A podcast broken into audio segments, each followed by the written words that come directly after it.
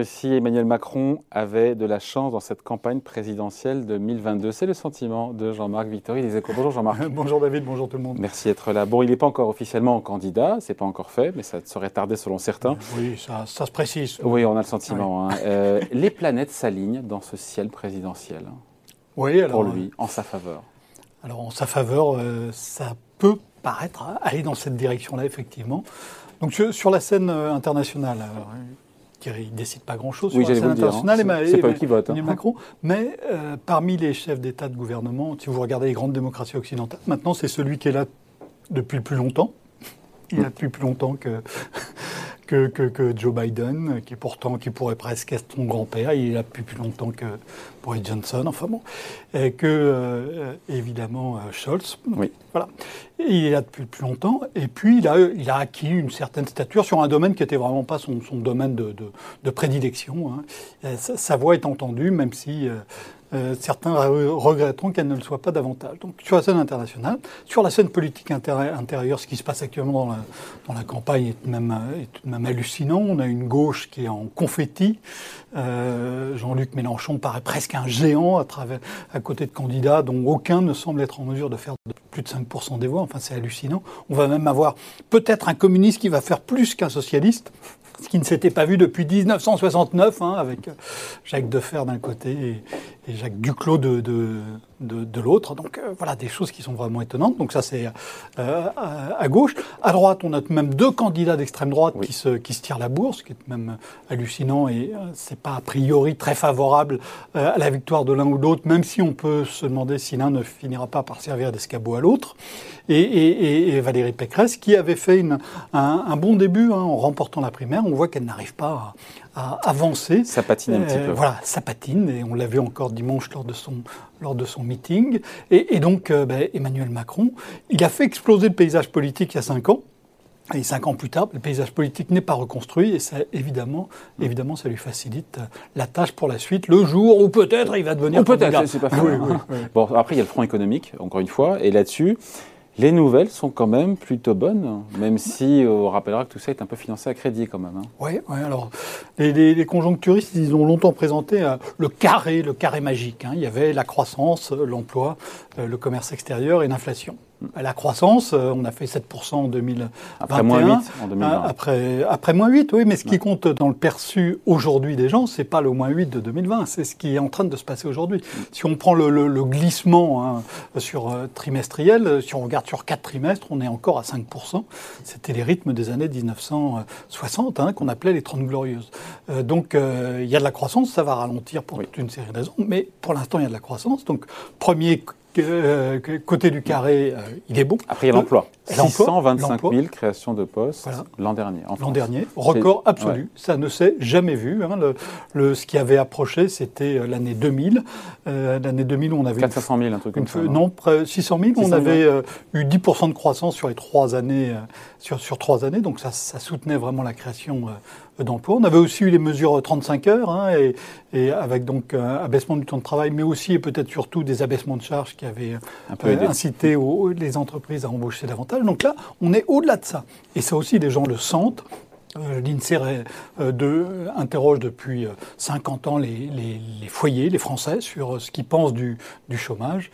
Et là, bah, ils ne sont pas plus nombreux à prévoir une hausse du chômage qu'une baisse. Quand on regarde par rapport à la moyenne de, long terme, on, est vraiment... C'est vrai qu'on en parle moins en cette campagne, effectivement, bah le, chômage, qui est à 7 et quelques pourcents. Hein qui a jamais été, euh, pour le coup, euh, qui est moins une priorité pour les Français. Qui est moins une priorité pour les Français. Voilà, euh, le deuxième côté, il est, il, est, favorable. Le troisième, le commerce extérieur, on a glosé la semaine dernière sur les 85 milliards de déficit de, de la France, mais c'est le déficit de marchandises Hein, ce n'est pas le déficit total de la France. Déficit de marchandises, c'est dû aux deux tiers au pétrole. Alors vous allez me dire, il reste un tiers. Oui, mais un tiers, c'est 8 milliards de déficit accru. Ce n'est pas une bonne nouvelle. C'est surtout par rapport à l'Europe, ce qui montre bien que ce n'est pas un problème de délocalisation lointaine, mais de compétitivité, donc vraiment un problème de qualité. De, l'offre française. C'est un vrai problème, mais ce n'est pas un problème dramatique, d'autant plus que si vous regardez les échanges de services, l'excédent des échanges de services s'est accru de 20 milliards d'euros l'an dernier. Alors on a beaucoup sans, compenser, sans compenser le déficit du commerce euh, sur les biens. Ben, oh, c'est 25 milliards, 20 milliards, et encore si vous regardez les chiffres de la Banque de France, ils corrigent de différentes manières, et on voit que ça compense en fait pratiquement. Enfin 80 moins 25, on reste déficitaire. Oui, mais ça dépend ensuite comment. Regardez les chiffres de la Banque de France, voilà. et, donc ça, se compense. Euh, euh, donc c'est pas dramatique alors. Donc donc c'est pas c'est pas dramatique. C'est pas optimal, mais c'est pas dramatique. La France a un déficit courant qui, qui est de l'ordre de enfin de, de, de, de 1% de son de son PIB, euh, et, donc ça se finance sans, sans difficulté. On a vu les trois sans côtés difficulté majeure. Voilà. Alors et, donc ça fait trois côtés. Non mais ça fait ça, fait déjà beaucoup. Oui, mais carrière, alors, ouais, alors il y a un côté qui est, qui est, évidemment un peu plus compliqué. C'est lequel L'inflation? Bah oui, c'est évidemment l'inflation, hein, avec une hausse des prix euh, qui atteint 2,9%. L'Insee nous dit que ça va dépasser les 3% dans les mois à venir et que ça pourrait ensuite se calmer, mais ils sont beaucoup plus prudents sur le fait que ça va se calmer que sur le fait que ça va dépasser. C'est ça le nuage qui est noir dans cette, les, les 3%. Et, évidemment, euh, évidemment, ne serait-ce parce qu'on, que parce qu'on a perdu l'habitude de l'inflation. Euh, euh, vous, quand voilà, vous n'avez jamais connu une inflation qui accélérait à 3%. Et, beaucoup de Français ne, connaissent plus ça. En revanche, ils voient bien sur leur fiche de paye que ça, enfin sur leur sur ce qui reste après, le reste à vivre. Voilà, le, reste à vivre. Et donc ce pouvoir d'achat, encore une fois, qui nous dit-on, accru sur le quinquennat, sur l'ensemble du quinquennat, mais qui pour le coup est orienté à la baisse cette année, en début d'année. C'est ce que l'INSEE d'ailleurs nous a dit. Hein. alors il y, a, plein, il y a plusieurs études. Hein. une étude de l'Institut des politiques publiques, une étude du Trésor, une troisième étude qui montre que le pouvoir d'achat de la grande majorité des Français a augmenté sur le, sur le quinquennat. Euh, et, Même si le ressenti n'est pas là. Mais, mais, mais, le ressenti n'est pas là, en particulier euh, chez les ménages les moins aisés. Hein. C'est eux qui, ceux qui, pour lesquels le poids de l'alimentation et de l'énergie. Et le plus élevé, et le poids de l'énergie est le plus élevé. Or, ce sont les deux postes de l'indice qui augmentent le plus. Et donc, ces gens-là, clairement, souffrent dans leur pouvoir d'achat. Mais ce n'est pas une large majorité de la population. Donc, pour Emmanuel Macron, euh, en tant que président, il peut, président candidat, il peut capitaliser sur sa gestion économique de la crise, qu'on s'en souvienne, n'avait pas pu faire Nicolas Sarkozy en son temps, qui avait dû resserrer, faire de la rigueur budgétaire en fin de mandat. Oui, si on regarde effectivement, si on compare par rapport aux deux prédécesseurs d'Emmanuel Macron, hein, François Hollande aussi, la situation était très différente.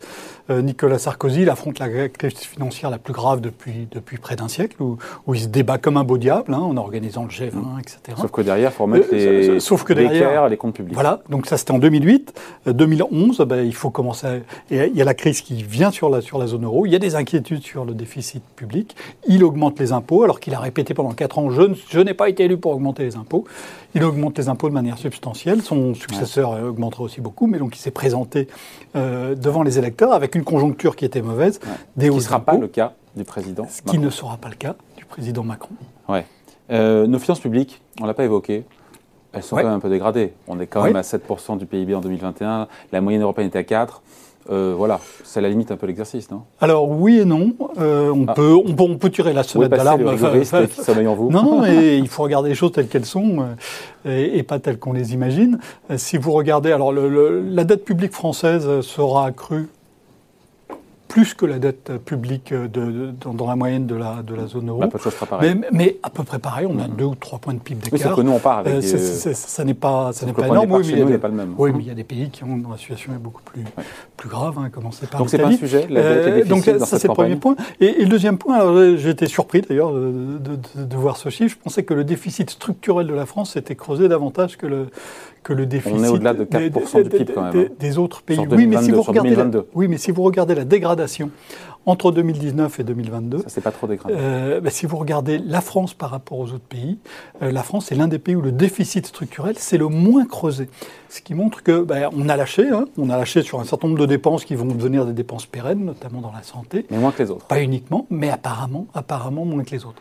Bon, si, si je vous lis entre les lignes, peut-être que je me trompe, mais ça veut dire que s'il n'y avait pas eu cette crise sanitaire, euh, la conjoncture économique ne serait peut-être pas aussi favorable au bah, président sortant Alors évidemment, on ne peut pas réécrire l'histoire, hein, mais ce qui se passait, euh, si vous vous souvenez, euh, début 2020, on avait même plein d'indicateurs qui étaient, qui étaient à la baisse.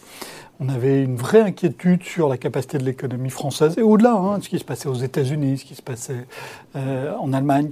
On, avait une vraie inquiétude sur, sur l'activité elle aurait peut-être pas plongé dès mi-2020, mais enfin, il, on aurait, est très vraisemblable qu'on aurait eu un ralentissement très fort euh, autour de quelque part en 2021. Et, et à ce moment-là, pour Emmanuel Macron, ça aurait été beaucoup plus difficile parce que le show, la situation de l'emploi aurait été beaucoup plus dégradée. Si vous regardez toutes les récessions ou les gros ralentissements de l'activité hein, depuis 50 ans, la France a toujours eu beaucoup de mal à ce que l'emploi reparte, euh, avec euh, une rupture assez profonde. Là, on ne l'a pas eu, cette rupture profonde. On a eu une chute de l'activité très très brutale, mais ensuite on a, eu, on a eu un rebond très rapide et, et une gestion euh, de, de, de la main-d'œuvre qui, qui, qui euh, aboutit à des résultats très différents. Donc il a de la chance d'un point de vue donc, de l'environnement économique. Alors, ponctuellement, oui. Voilà, ouais. à l'instant T, c'est-à-dire euh, aujourd'hui, euh, le 15 février 2022, euh, préparer une candidature dans ces conditions économiques, sur le plan économique, l'économie est loin de faire toute l'élection, mais elle compte, l'économie est tout à fait... Modulo l'inflation. Est tout à fait favorable, modulo l'inflation. Voilà, merci beaucoup.